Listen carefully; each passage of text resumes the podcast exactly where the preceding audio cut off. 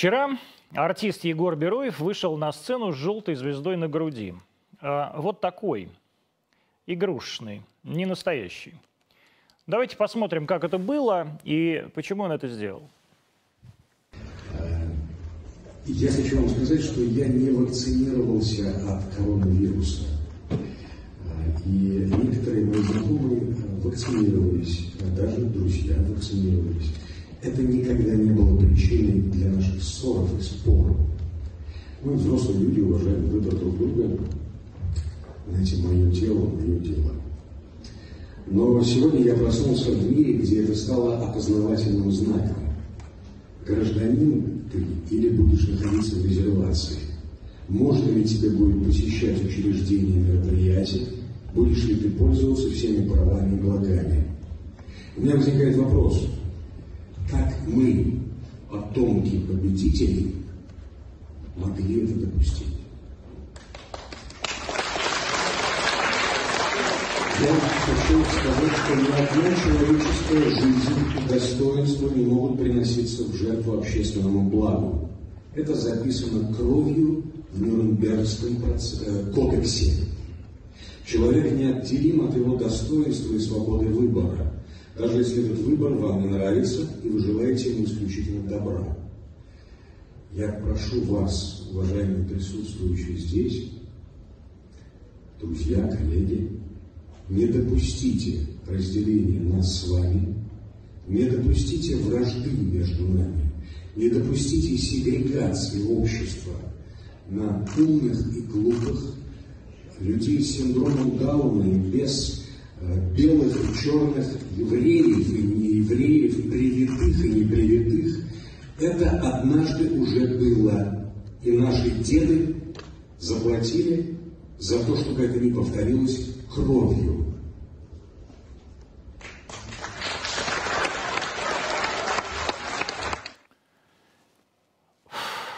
Наши деды.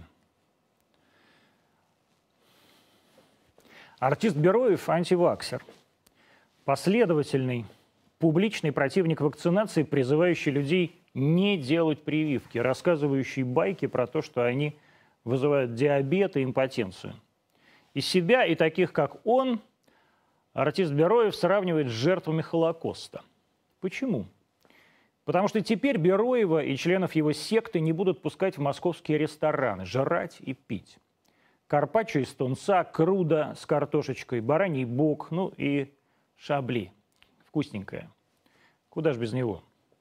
Господин Бероев считает себя поэтому жертвой Холокоста. Вот он, Бероев, сытый, розовощекий мужик, хорошо откормленный, вальяжно ленивый. И вот 6 миллионов евреев. 6 миллионов смертей. Маленький Шлома из Варшавы, когда его родители расстреляли во дворе, он две недели прятался между этажами. Там было сантиметров 30 свободного пространства. Его там и нашли, уже мертвого, он умер от, от обезвоживания. На его курточке тоже была вот такая желтая звезда, правда, настоящая, не фальшивая. 150 тысяч евреев Бабьего Яра, расстрелянных или даже живьем закопанных во рвах. Дети, беременные женщины, старики. Весь Киев слышал эти крики, стоны, эти выстрелы. Газовые камеры Освенцима. Знает ли артист Бероев название газа? Циклон Б – это такой пестицид, который разрывал легкие, словно надутые полиэтиленовые пакеты. Научное чудо, изобретатель его, Фриц Габер, получил даже Нобелевку по химии в 18 кажется, году. Габер тоже был евреем, четырех лет не дожил до того, чтобы его изобретение применили на нем самом. Шесть миллионов евреев, шесть миллионов мучений, 6 миллионов страшных смертей.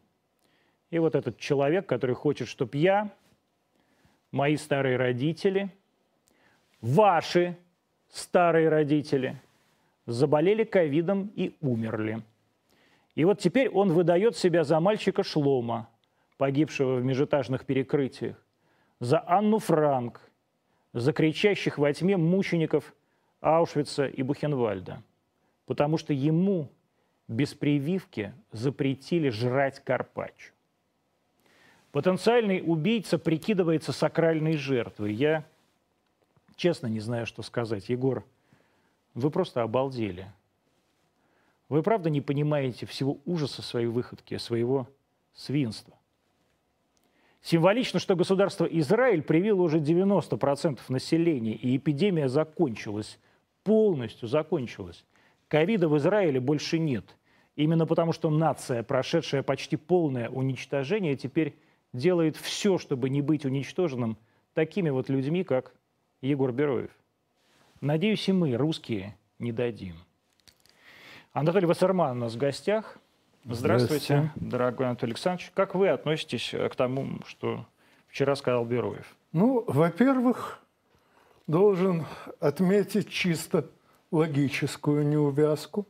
Он говорит «мое, де... мое тело, мое, тело, мое, мое дело», но при этом забывает, что когда речь идет о заразе, не бывает моего тела.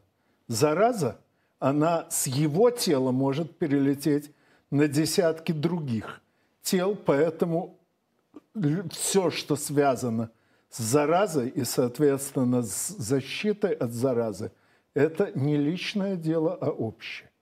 Что касается рассказок о импотенции, диабете и прочих болезнях, связанных по большей части с нездоровым образом жизни, то непривитые страдают ими не меньше привитых, а то и больше, потому что, еще раз повторю, эти болезни в значительной степени вызваны нездоровым образом жизни, а такой образ непривитые ведут чаще.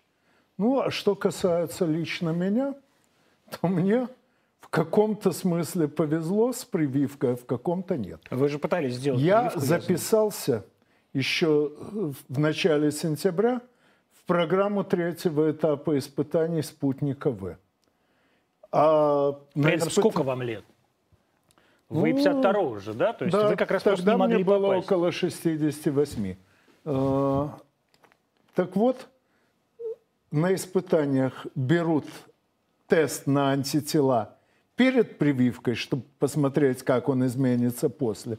И у меня оказался такой высокий уровень антител, при котором прививка просто не сработает. Она ничего То есть вы переболели и не заметили, да? Нет, все а еще как? хитрее. Э, бессимптомная болезнь – это не болезнь.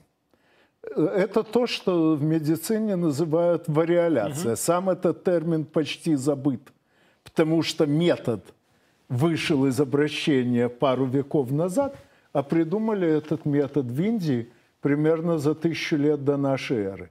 Вариола – это гнойный пузырек при оспе, извините за неаппетитные подробности. Вариоляция – это когда прокалывают иголочкой этот пузырек, а потом той же иголочкой колют здорового человека. Это вот первые, собственно, вакцины такие. Ну, не совсем. Вакцина да. – это когда все-таки используют искусственно ослабленный Но... возбудитель, а вариоляция, когда возбудитель ничем не ослаблен, но доза очень маленькая. Что происходит?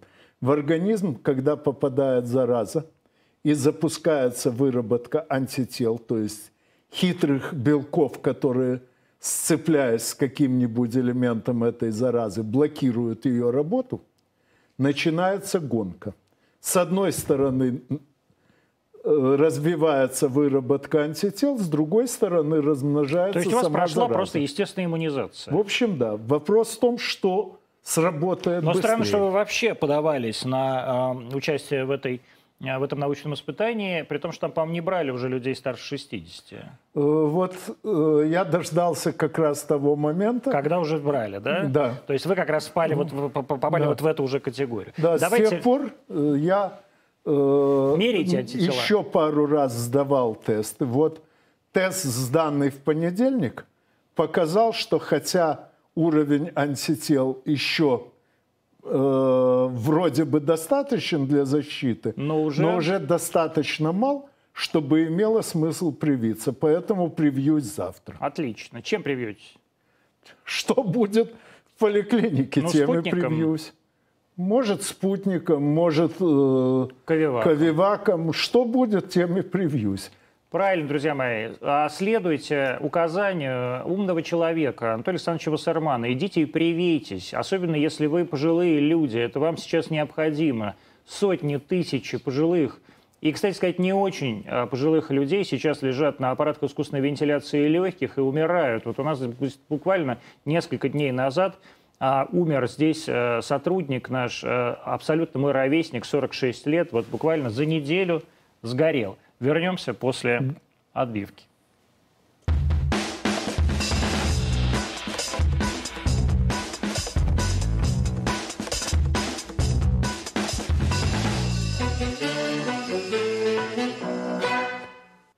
2010 в Москве – это антонимы. Мы в эфире канала РТД, YouTube, Рутюб, Одноклассники, ВКонтакте, Facebook и, конечно же, Яндекс Эфир.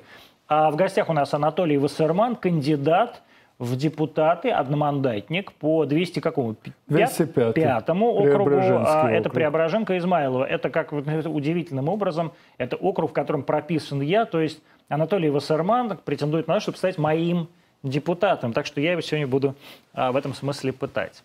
Ну, прежде чем э, сказать то немногое, что я могу по закону сказать о выборах в качестве кандидата, я все-таки вернусь к Прививки. вакцинации. Сегодня умер отец одного из моих коллег от коронавируса. Умер он примерно мой ровесник, ну точно не помню, но так, примерно. 12 э, мая Э, умер, опять же, от коронавируса мой отец, причем он вел очень изолированный образ в жизни. В Одессе или? В Одессе. Э, очень изолированный образ Ему сколько жизни. лет-то было? Ему э, больше 89 с половиной. Вот, если точно, 89 лет, 7 месяцев и 11 дней. Он заразился от соседей по коммунальной квартире, при том, что у нас с ними общий только небольшой коридорчик э, с этими соседями. Но вот этого, оказывается, хватило. Тоже был, естественно, не вакцинирован. Ну, в Одессе это вообще да. довольно трудно, поскольку Украина э, пока закупила точное число не помню, но... 4 миллиона, по-моему, доз, да. Э, то есть, э, учитывая, что нужно две прививки, при том, что на Украине официально 40 миллионов человек, а реально примерно 25-30 сейчас живет, понятно, что вакцины там крайне дефицитная вещь. Да, я вам сочувствую ужасно. Это правда. Каждый день сейчас мы видим это все. И я особенно вижу, потому что так получается, что меня все считают как бы после цикла эпидемии каким-то помощником в этом. Мне звонят каждый день с утра до ночи и ночью и так далее. И поверьте мне, это абсолютно настоящая человеческая трагедия. Если вы, не дай бог, с этим столкнетесь, я а, очень а, надеюсь и желаю Егору Бероеву с этим не столкнуться никогда. А, и давайте вот э, поговорим все-таки о том, зачем вы идете в Государственную Думу. И почему вы идете одномандатником, а не от «Справедливой России», в которой вы вполне себе член? Я не член. Ну, как-то они, вас так, как они вас так позиционируют. Даже ну, Прилепин говорил. Э, скажем вот. так, я с ними действительно много лет активно сотрудничаю. Даже участвовал в разработке кое-каких программных документов партии – но сотрудничаю все-таки не в качестве члена, а именно в качестве консультанта. Я вообще никогда был член, не был членом ни одной партии, хотя несколько раз появлялись публикации о том, что я куда-нибудь вступил. Ну, как сказал Но в 2016 году вы выдвигались от них же, да. правильно? То есть, но при этом были беспартийны. Именно так. Я был беспартийным. А что касается публикаций, ну, они обычно появляются из-за каких-нибудь ошибок в пресс-службах. По сходному поводу Хорошо, Марк Твен сказал. Зачем идете вы в депутаты? Для чего вам это надо? Ну, уже не молодой человек, ну что вы это самое? А... Я политик с 30-летним стажем. А почему? Каким Я образом испытал... вы такой политик? Где вы занимались политикой? Ну, первые Э, примерно 4 года на Украине, потом в Российской Федерации, хотя и потом несколько раз приезжал на Украину, чтобы поучаствовать в различных кампаниях. Когда вы говорите, что вы политик, вы что имеете в виду? Вы никогда не были ни депутатом, никогда не, не были, э, так сказать, э, не работали в исполнительной власти. Вы это, что вы имеете в виду? Я имею в виду, что мои публикации неоднократно служили поводом для принятия политических решений. Например? Я имею в виду, что мои консультации неоднократно применялись разными политиками и всегда с положительными результатами. Я имею в виду, наконец, что найденный мною в 2016 году способ выхода из гражданства Украины в 2017 году включен в закон Российской Федерации о гражданстве. Э, ну, это самый, так сказать, известный пример. Ну, а то, что, скажем, сейчас практически любой политик Российской Федерации э, говорит о том, что нам нужно поднять э, население хотя бы до 200 миллионов, чтобы наши высокие технологии стали конкурентоспособны. Это я несколько лет подряд вбивал эту мысль в общественное мнение. Естественно, я это не сам придумал. Я опирался на кое-какие западноевропейские исследования, но в наше массовое сознание наших политиков вбил это именно ну, я. То есть, когда вы говорите, что вы занимаетесь, занимались политикой, это значит, вы писали статьи на политические темы, занимались политическими технологиями. А для кого, например? Ну, например, э, в одну из групп советников мэра Москвы э, Собянина. я входил... Нет, Лужкова. Лужкова. А. Я входил э, более 12 лет. Ну, группой руководил Нурали Нурисламович Латыпов. Ваш, так сказать, коллега по и знатокам. Не только по знатокам. Мы с ним на самом деле сотрудничаем уже много лет. Собственно, он и меня и перетянул из Одессы в Москву. Я работаю в Москве, начиная с 6 сентября 1995 года.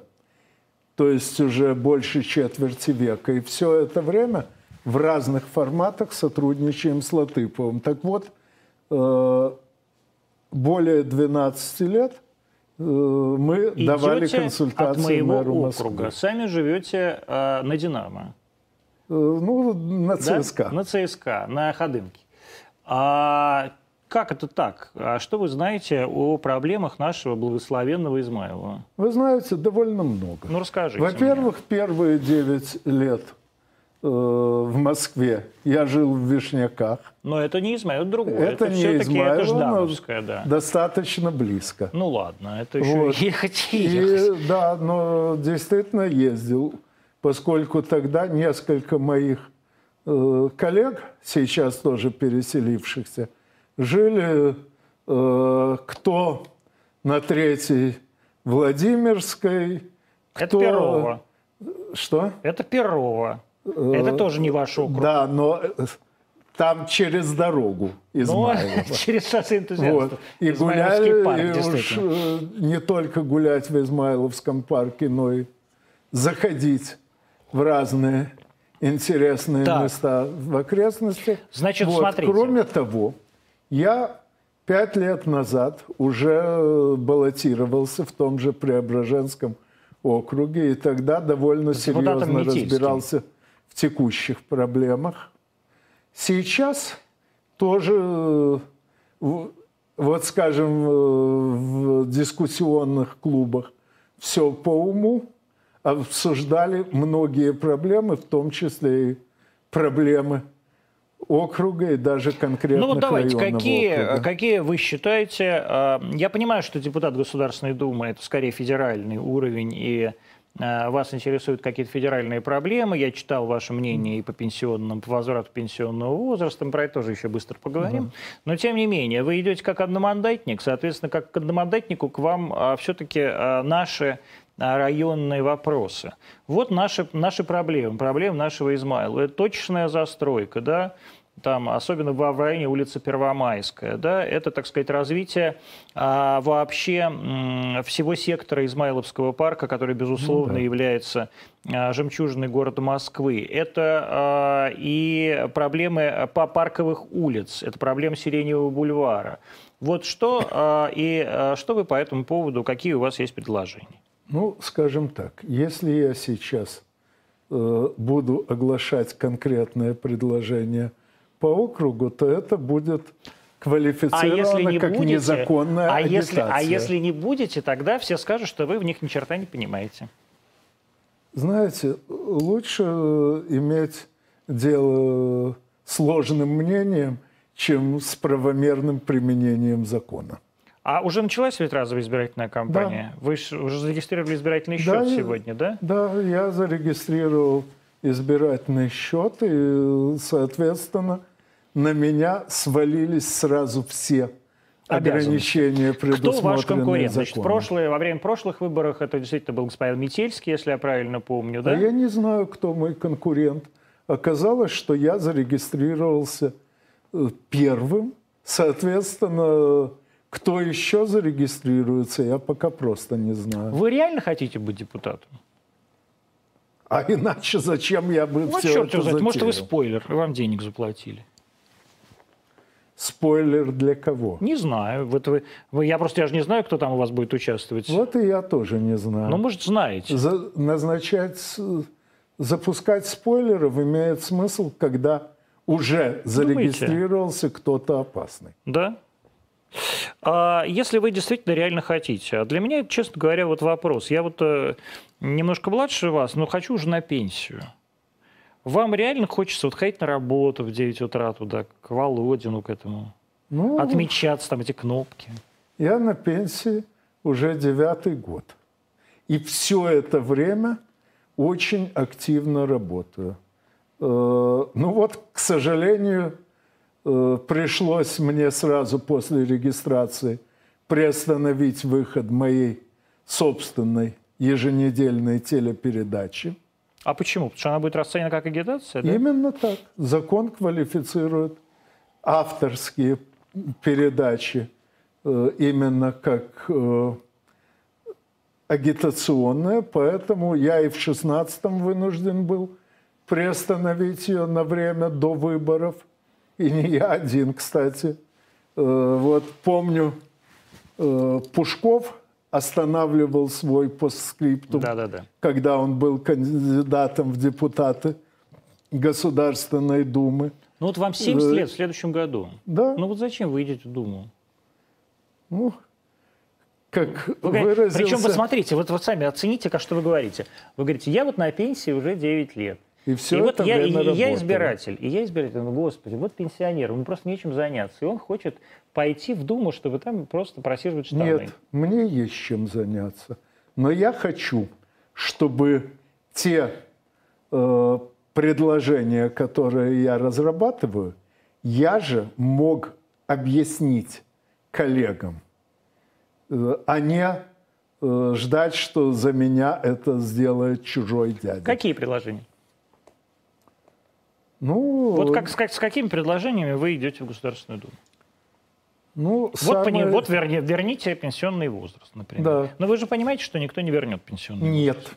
Почему вот нет? этого я не понимаю. Ну как нет? Я понимаю одно. Пока никто не делает, ничего не делает. Каким образом вы хотите вернуть э, жителям нашей страны старый пенсионный возраст? Это первый вопрос. А во-вторых, а зачем? Вот вы сами говорите, я на пенсии уже 9 лет, но я активно работаю. Для чего нужно возвращать пенсионный возраст, если вы, вам самому 70 лет, и вы идете в Госдуму? Еще работать на 4 года. На 5.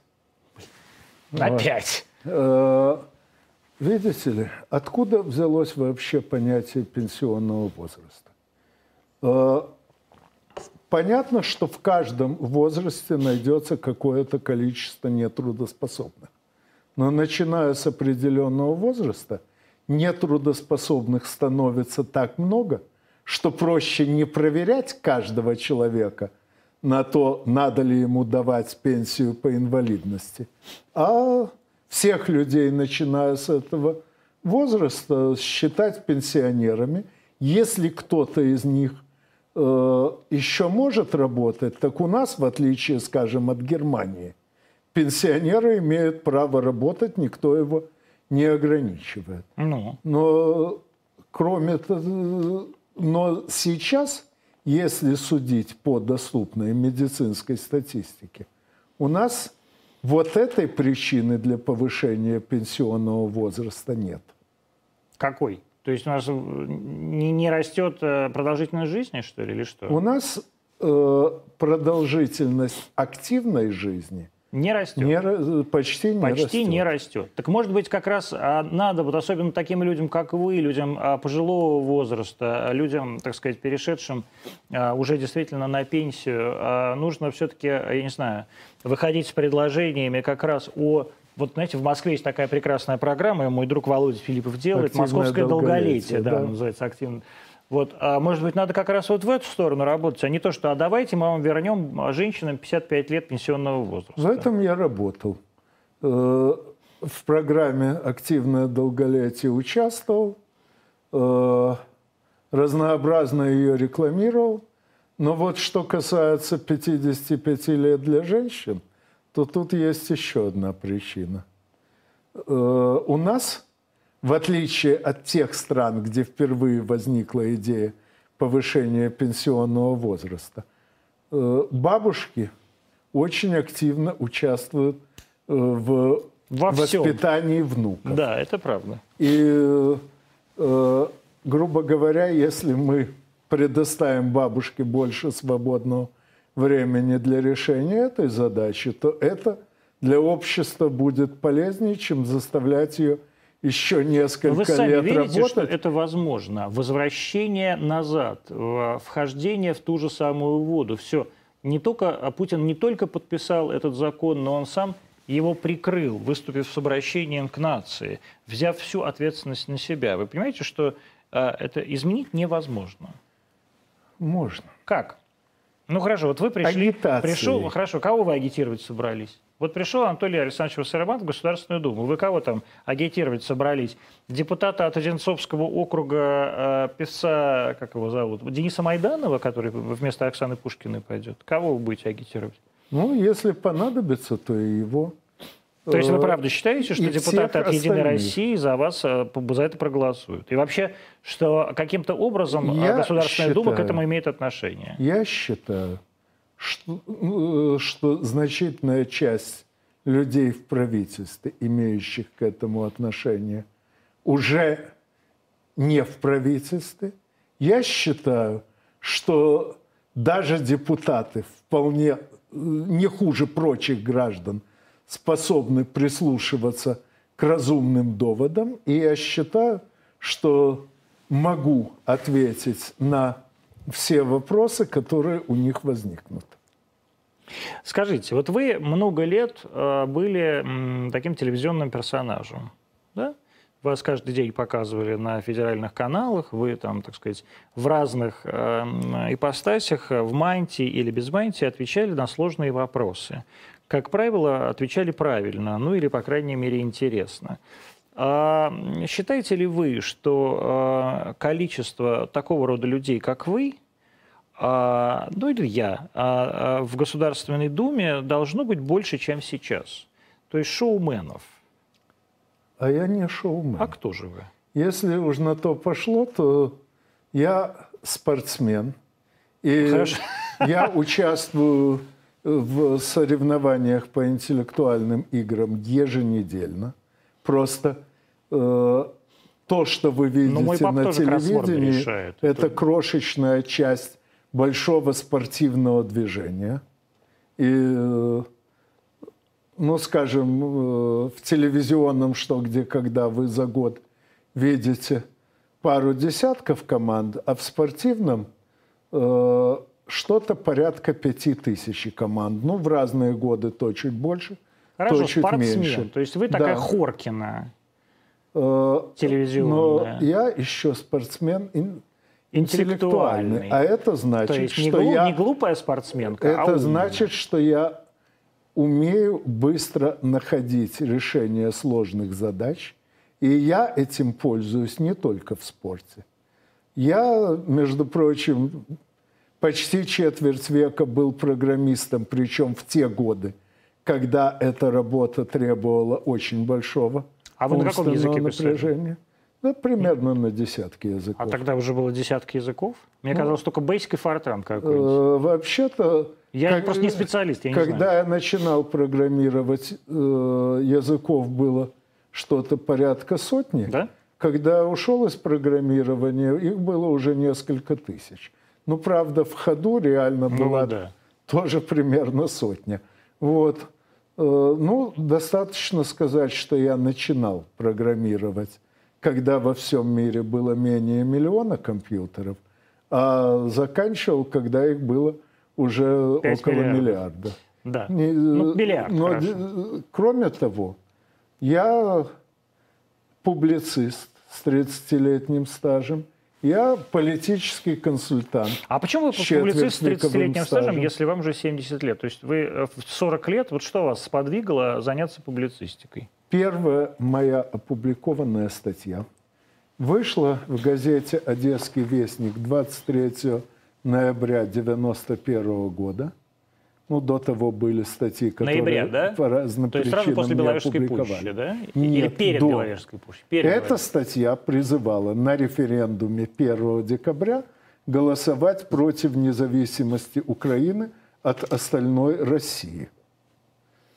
Почему вы так, э, вот это у меня тоже такой вопрос к вам, как, э, если так случится, к будущему депутату. У нас и так не очень простые отношения с Украиной. Да? А, вы родились на территории нынешней Украинской республики, да, в городе Одессе. А, то есть у вас, есть, безусловно, есть право а, иметь свое собственное мнение по этому поводу. Почему вы считаете, вот, так сказать, Украину недогосударством и не имеющим права на независимость? Я не считаю Украину недогосударством. Она сама довольно старательно делает все от нее зависящее, чтобы это доказать. Я считаю украинцев неотъемлемой частью русского народа. Украинцы отличаются э, от, э, скажем, архангелогородцев не больше, чем те же архангелогородцы отличаются от уральцев, а уральцы от, допустим, смоляков. Вы правда считаете, что нет такой украинской идентичности? любую идентичность можно искусственно сформировать. Эту пытаются сформировать уже полтора века, без видимых успехов. Нет успехов, вы считаете? Практически нет. Украинский язык? Э, диалект русского языка. Думаете? Да, поскольку известно, как его разрабатывали, там весь процесс разработки очень подробно отражен – и в переписке разных групп разработчиков, и в статьях, где они друг друга ругали, и э, во многих других документальных источниках. Так вот, несмотря на полуторавековые усилия, этот язык все еще остается одним из деревенских диалектов русского, именно деревенских. В любом языке синтаксис деревенских и городских диалектов заметно отличается. А в чем? Вот э, блатная... как, как, как, вы, как вы отличаете деревенский от городского диалекта? Э, ну, разная сложность синтаксических конструкций. Э, вот, скажем, вы блатная считаете, феня... Вы считаете, что в украинском языке э, такая простая, простая синтаксическая конструкция? Ну, в общем, в некоторых отношениях Там, С суффиксами будущего времени. Э, это как раз архаика, дошедшая от нас, то есть до нас от древнерусских времен. Но приведу другой пример. Блатная феня – это один из городских диалектов русского языка. Там тоже словарь тщательно подобран так, чтобы рядовому русскому было посложнее понять. Но это же не повод – считать ее отдельным языком. Хорошо, вот Вассерман политик. Вассерман считает, что он вернет пенсионный возраст, значит, Вассерман совершенно точно имеет какое-то представление о том, как вернуть Украину в Россию. Как это сделать? У меня было на сей счет несколько статей, но каждый раз речь шла об использовании какого-то конкретного стечения обстоятельств. Соответственно, когда это стечение обстоятельств ну, что должно произойти? неиспользованным, приходилось Ну, то есть 2014 год был, был таким стечением обстоятельств? Нет. А что? Первый раз такое стечение обстоятельств ожидалось в начале 2004 года. И, Когда оранжевая революция В январе... Нет, до нее. В январе 2003 я опубликовал статью, где было описано, как можно воспользоваться этим стечением. А что было за стечение обстоятельств? Ну, во-первых, очень удачно, э, очень удачный юбилей, который можно было раскрутить Чего? в информационном пространстве. Переяславского совета казачьих старшин. Так. Ну, на Украине 1654 принято... года, который... Да, на Украине принято говорить по-польски «рада». Угу. Это польское произношение немецкого «рад», то есть «совет». Плюс к тому, близились к концу полномочия Кучмы, и уже было ясно, что наезжать на него будут со страшной силой, и он мог сохранить э, преемственность своей политики, только уйдя под российскую крышу.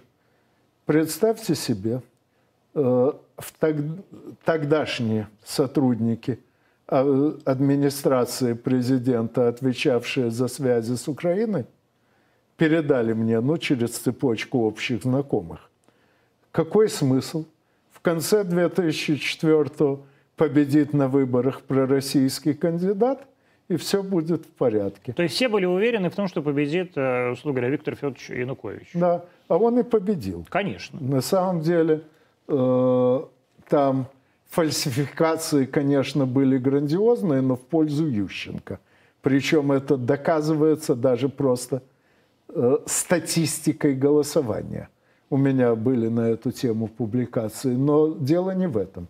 Я попросил передать им, что на Украине могут быть пророссийские кандидаты в президенты, но в принципе не может быть пророссийских президентов. Именно потому, что громадное большинство – граждан Украины по родному языку, по родной культуре русские, любой, кто хочет числиться независимым политиком независимой Украины, вынужден постоянно провоцировать конфликты э, Украины со всей Но остальной получается, Россией. Получается, что по вашей логике же невозможно вхождение Украины в Россию? Нет.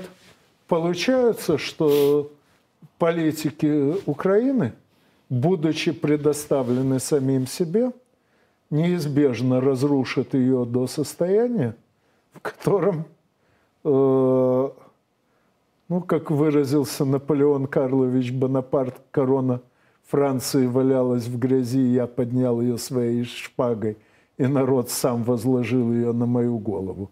Так вот, Украину доведут до состояния, значительно худшего, чем то, в каком была Франция, когда он вернулся с острова Эльба. Ну, потом он уехал на остров Святой Анны, как мы помним. Святой, Святой Елены, Елены, извините, да. А, но и плохо и закончил там довольно быстро, так что я бы все-таки не, не хотел такого будущего для того человека, который поднимет э, корону Украины и вернет ее в, корон, в герб Российской империи. И тем не менее, вот вы э, вдруг становитесь депутатом, да? Очевидно, что вы входите, войдете во фракцию «Справедливая Россия», да? Ну, Или... Ну, вероятнее всего. Вероятнее всего. И э, вы правда думаете, вот вы идете сейчас туда со своими значит, представлениями о пенсионной реформе и так далее. Какие у вас вообще отношения, скажем, с Захаром Прилепиным и с Сергеем Мироновым? Кого, кого вы э, больше, как бы, кому, кому вы больше симпатизируете? Да, в общем, хорошие отношения с обоими. И э, не вижу пока надобности выбирать между ними, пока они оба впряглись в одну телегу. Мне нет смысла дергаться в одну из сторон. Э, надеюсь, что продолжится сотрудничество примерно в нынешнем формате. Почему «Справедливая Россия»? Почему, например, не КПРФ, которая, как бы, мне кажется, гораздо больше соответствует вашим Нет. взглядам? Нет? А вы... почему вот, э, вы же действительно, вы как бы неоднократно позиционировались как сталинист, да? как человек, вот, поддерживающий ну, да. такие социалистические совершенно точно и да. коммунистические Но взгляды. дело тут вот в чем.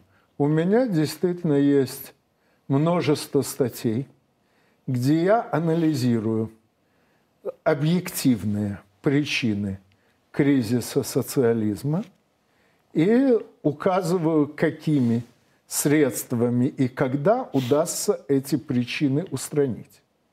К сожалению, сейчас те, кто себя позиционирует как коммунистов, вообще не говорят про объективные причины проблем страны. Например, говорят почему? только о субъективных причинах. То есть? То есть они говорят Путин Путин, но не говорят. Нет, при чем тут Путин? А я просто они не понимаю, говорят, что в виду. например, о предательстве Горбачева. Хотя, насколько я могу судить, предательством там и не пахло. Горбачев совершенно искренне хотел лучшего для страны, но не располагал теорией, способной указать, где это лучшее. К сожалению, эту теорию всерьез начали разрабатывать уже в постсоветское время. То есть э, сейчас он бьет себя пяткой в грудь и кричит, Но что всю жизнь мечтал свергнуть социализм, да. потому что считает, что лучше прослыть гадом, чем лохом. Думаете? Да. Но это же правда на самом деле. Но вел он себя тогда э, именно как человек, пытающийся сделать что-то хорошее, но не знающий, что и как.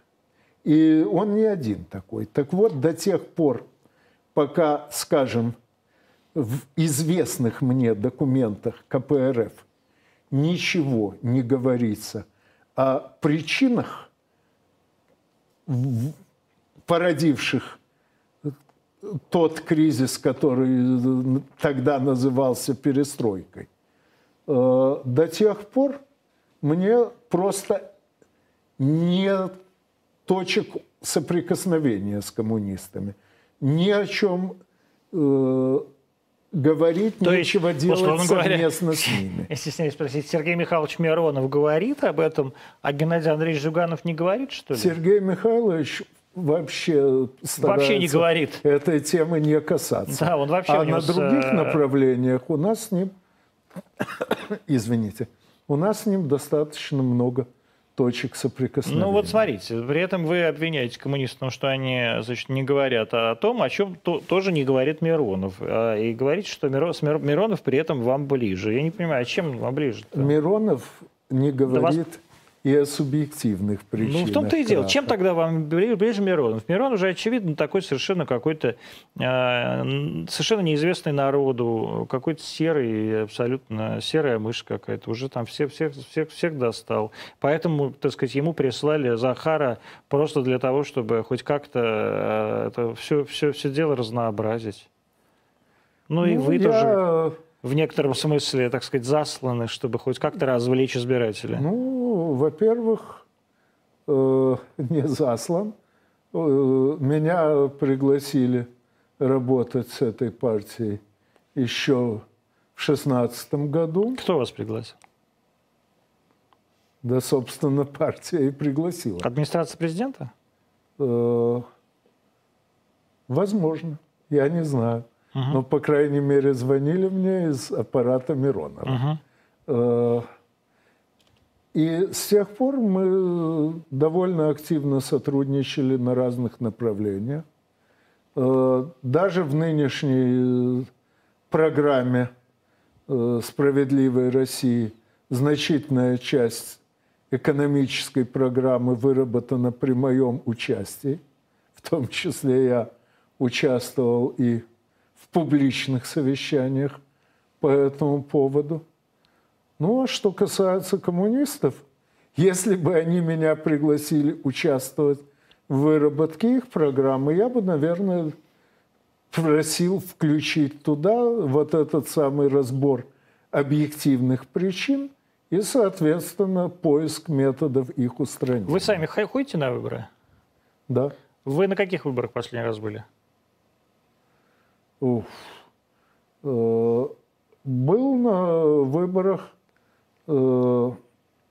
президентских На так. выборах в Московскую городскую вот, думу, Московскую... к сожалению, не, не получилось. Почему? Был в отъезде довольно mm. длительным, так что не было у меня возможности проголосовать.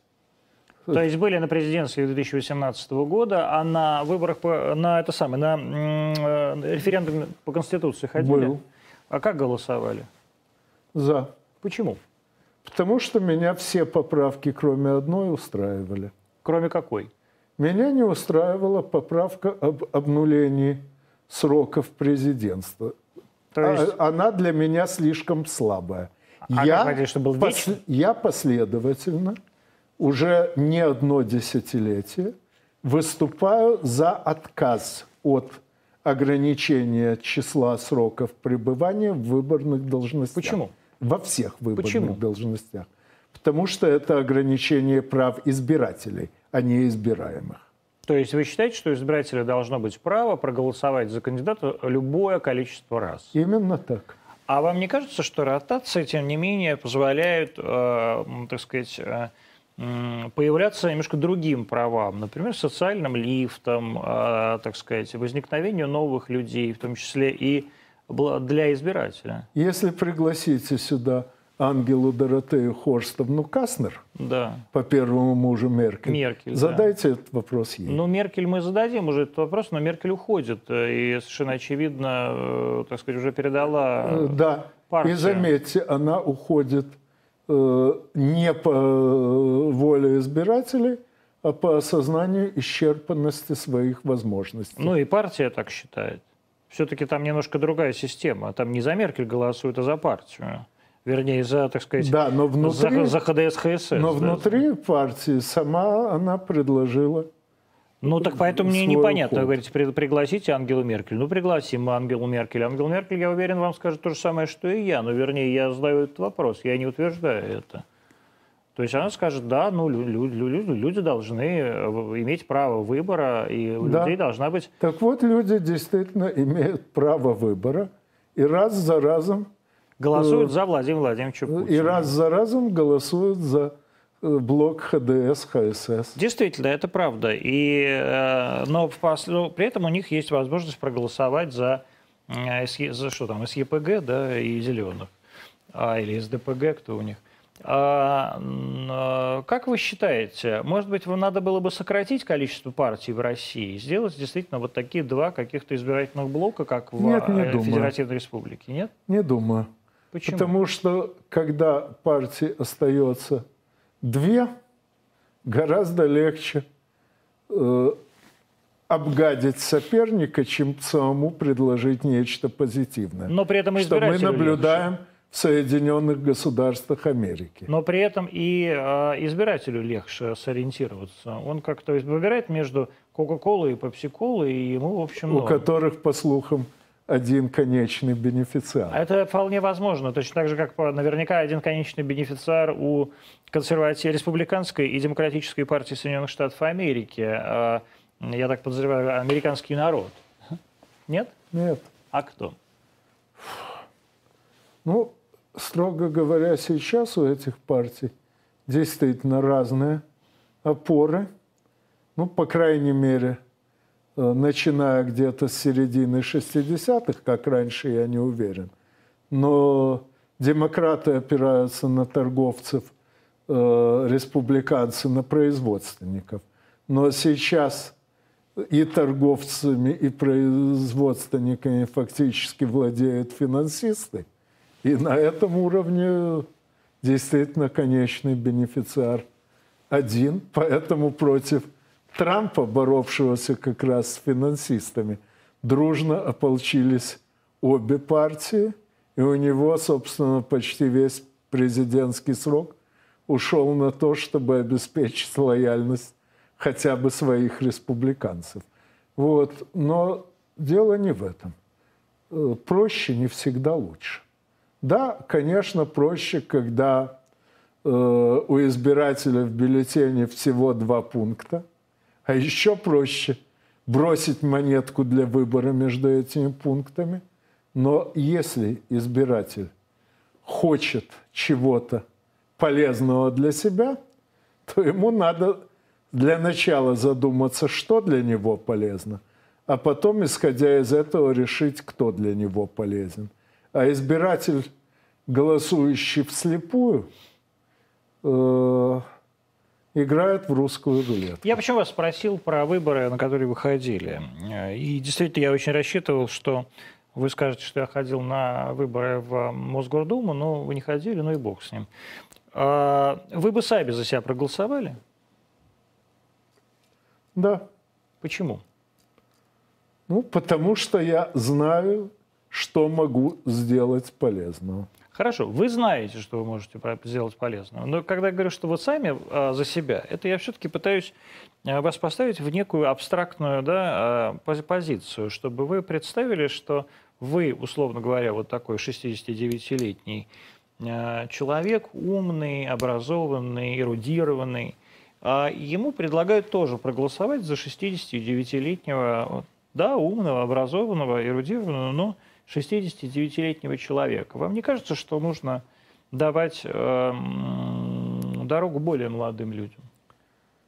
Э, Юлиан Семенович Ландрес в книге «17 мгновений весны» устами Мюллера, надо сказать, довольно условного и мало похожего на реального э, шефа гестапо, сказал 70 лет – это расцвет для политика. И он прав просто потому, что к этому времени накоплено уже столько разнообразного опыта, что можно взвешивать каждый вопрос, подходя к нему сразу с нескольких точек зрения – а сил на то, чтобы оформлять результаты своих размышлений в виде статей, в виде законопроектов, в виде э, слушаний в Думе, в виде бесед в комитетах Государственной Думы. Этих сил мне еще надолго хватит, учитывая, что мой отец умер на 90-м году жизни – оставив, помимо всего прочего, две незаконченные монографии и двоих незащитившихся аспирантов, учитывая, сколько лет прожили другие мои родственники, я думаю, что еще, по крайней мере, лет 10-15 активной жизни и интенсивной работы у меня в запасе есть. Вы думаете, реально а, общество сейчас готово голосовать за более пожилых людей? Ну, я думаю, что при голосовании люди задумываются о возрасте тех, за кого голосуют в последнюю Вы думаете? очередь. Вы правда так думаете? Ну, исхожу из вы же, э, собственного вы же, опыта, да, из но, опыта моих коллег. Но вы же вот человек, так сказать, который были вполне себе взрослым, ну, да, когда э, страна наша переживала весь этот такой геронтофилический бум, да, от Брежнева, от Ильича до Ильича, да, без э, инфаркта и паралича. Ну, это Микоян. Это Микоян, я понимаю прекрасно, что это Микоян. Но неважно, или Владимир Ильич, Юрий Владимирович, Константин Устинович, все эти бесконечные похороны. А вы, в стране все-таки осталось это такое, такое травматическое воспоминание. Вам не кажется, что это воспоминание, оно рушит не од... порушило не одну карьеру назвать, немолодого политика? Я могу назвать по меньшей мере одного политика, да. который на два месяца и два дня старше Владимир Владимирович меня. Путин. Я как раз хотел про это сказать, но Владимир Владимирович Путин, согласитесь, гораздо о лучшей физической форме, чем вы. Да. К сожалению, я веду крайне нездоровый образ жизни, но я веду его уже несколько десятилетий и думаю, что еще несколько десятилетий буду жить а столь что, же нездорово. А что такого вы ведете? Э, сидячая работа. Просто сидячая, сидячая Владимир Владимирович тоже сидячая работа вполне. Просто он спортом занимается, а вы не занимаетесь. А мне, э, поскольку я не так продуктивен, как он, мне элементарно не хватает времени на спорт. Нет, нет времени на спорт. Ну вот видите, это, я думаю, что избиратель отпугнет. Я подозреваю, что другие кандидаты тоже вряд ли могут похвастаться спортивными успехами. Думаете?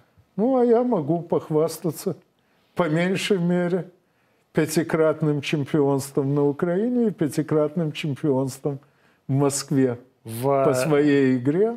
В своей игре. Я да. могу похвастаться э, пятикратным чемпионством э, на Украине по спортивному «Что, где, когда» и пятикратной, пятикратной победой на Кубке Украины по «Что, вот где, ваша... когда». Да. Так вот, я думаю, что для работы в Государственной Думе... Вам этого хватит? Да. Вы считаете, что вот эта э, такая начитанность и эрудиция... Нет. Что? Вот уж чем-чем, а эрудицией в наших играх не пахнет. А чем пахнет? Размышлением. А анализом? На самом деле все вопросы интеллектуальных игр строятся так, чтобы выйти на ответ можно было рассуждениями, а отталкивающимися от каких-то общеизвестных вещей. Просто иногда рассуждения требуются довольно сложные, но есть, так сказать, типовые схемы, знакомые любому игроку, и эти типовые схемы прокручивают в уме прямо по ходу чтения вопроса. Поэтому зачастую ответ готов уже к концу чтения. Со стороны кажется, что человек его знал, а на самом деле не знал, а, как принято в нашем спорте говорить, вычислил. Так вот, этот навык регулярно пригождается и во всей остальной жизни. И должен заметить, что, судя по доступной мне статистике, участники интеллектуальных игр и в остальной жизни в среднем успешнее своих сверстников. Да. Всех перечислить не могу, но, скажем, среди что-то я не знаю. Звезд, да. Среди звезд первого десятилетия телевизионного клуба «Что, где, когда» есть э, глава э, парламентской партии, фракции партии власти, а потом много лет успешно руководивший Санкт-Петербургским торговым портом. Есть вице-президент Московской товарной биржи – впоследствии он же вице-президент Банка Москвы. Есть... Да уж самый, самый безусловно, и, э, выдающийся банк. Ну, как вам сказать, э, был в первой десятке до того, как его э, президент сбежал. И есть там... Привет, Андрей. Создатель одного из самых успешных по сей день политологических фондов и так далее, и так далее. А у нас осталось э, две с половиной минуты до конца. Э, мне, как жителю вашего избирательного округа, можете три каких-то главных... Нет, Почему? не могу. Опять? По закону. Ну ладно, по закону. Вы идете, вы... Это не, это не ваша избирательная Я кампания. Я это вам сообщу. Да другими средствами, теми, которые законом Хорошо. разрешены. А... И, наверное, не только вам, а всем жителям. А округа. всем жителям а, Измаилова. Ну что же, тогда Анатолий Александрович Вассерман был у нас сегодня в программе. Это была программа «Антонимы». К сожалению, у нас сегодня короткий эфир. А, здесь по техническим причинам. Я бы еще поговорил с удовольствием с Анатолием Александровичем, но э, просто нету времени. Завтра мы встретимся, как обычно, в 20.00 в Москве в прямом эфире здесь, в студии «Арти». Всего хорошего. До свидания.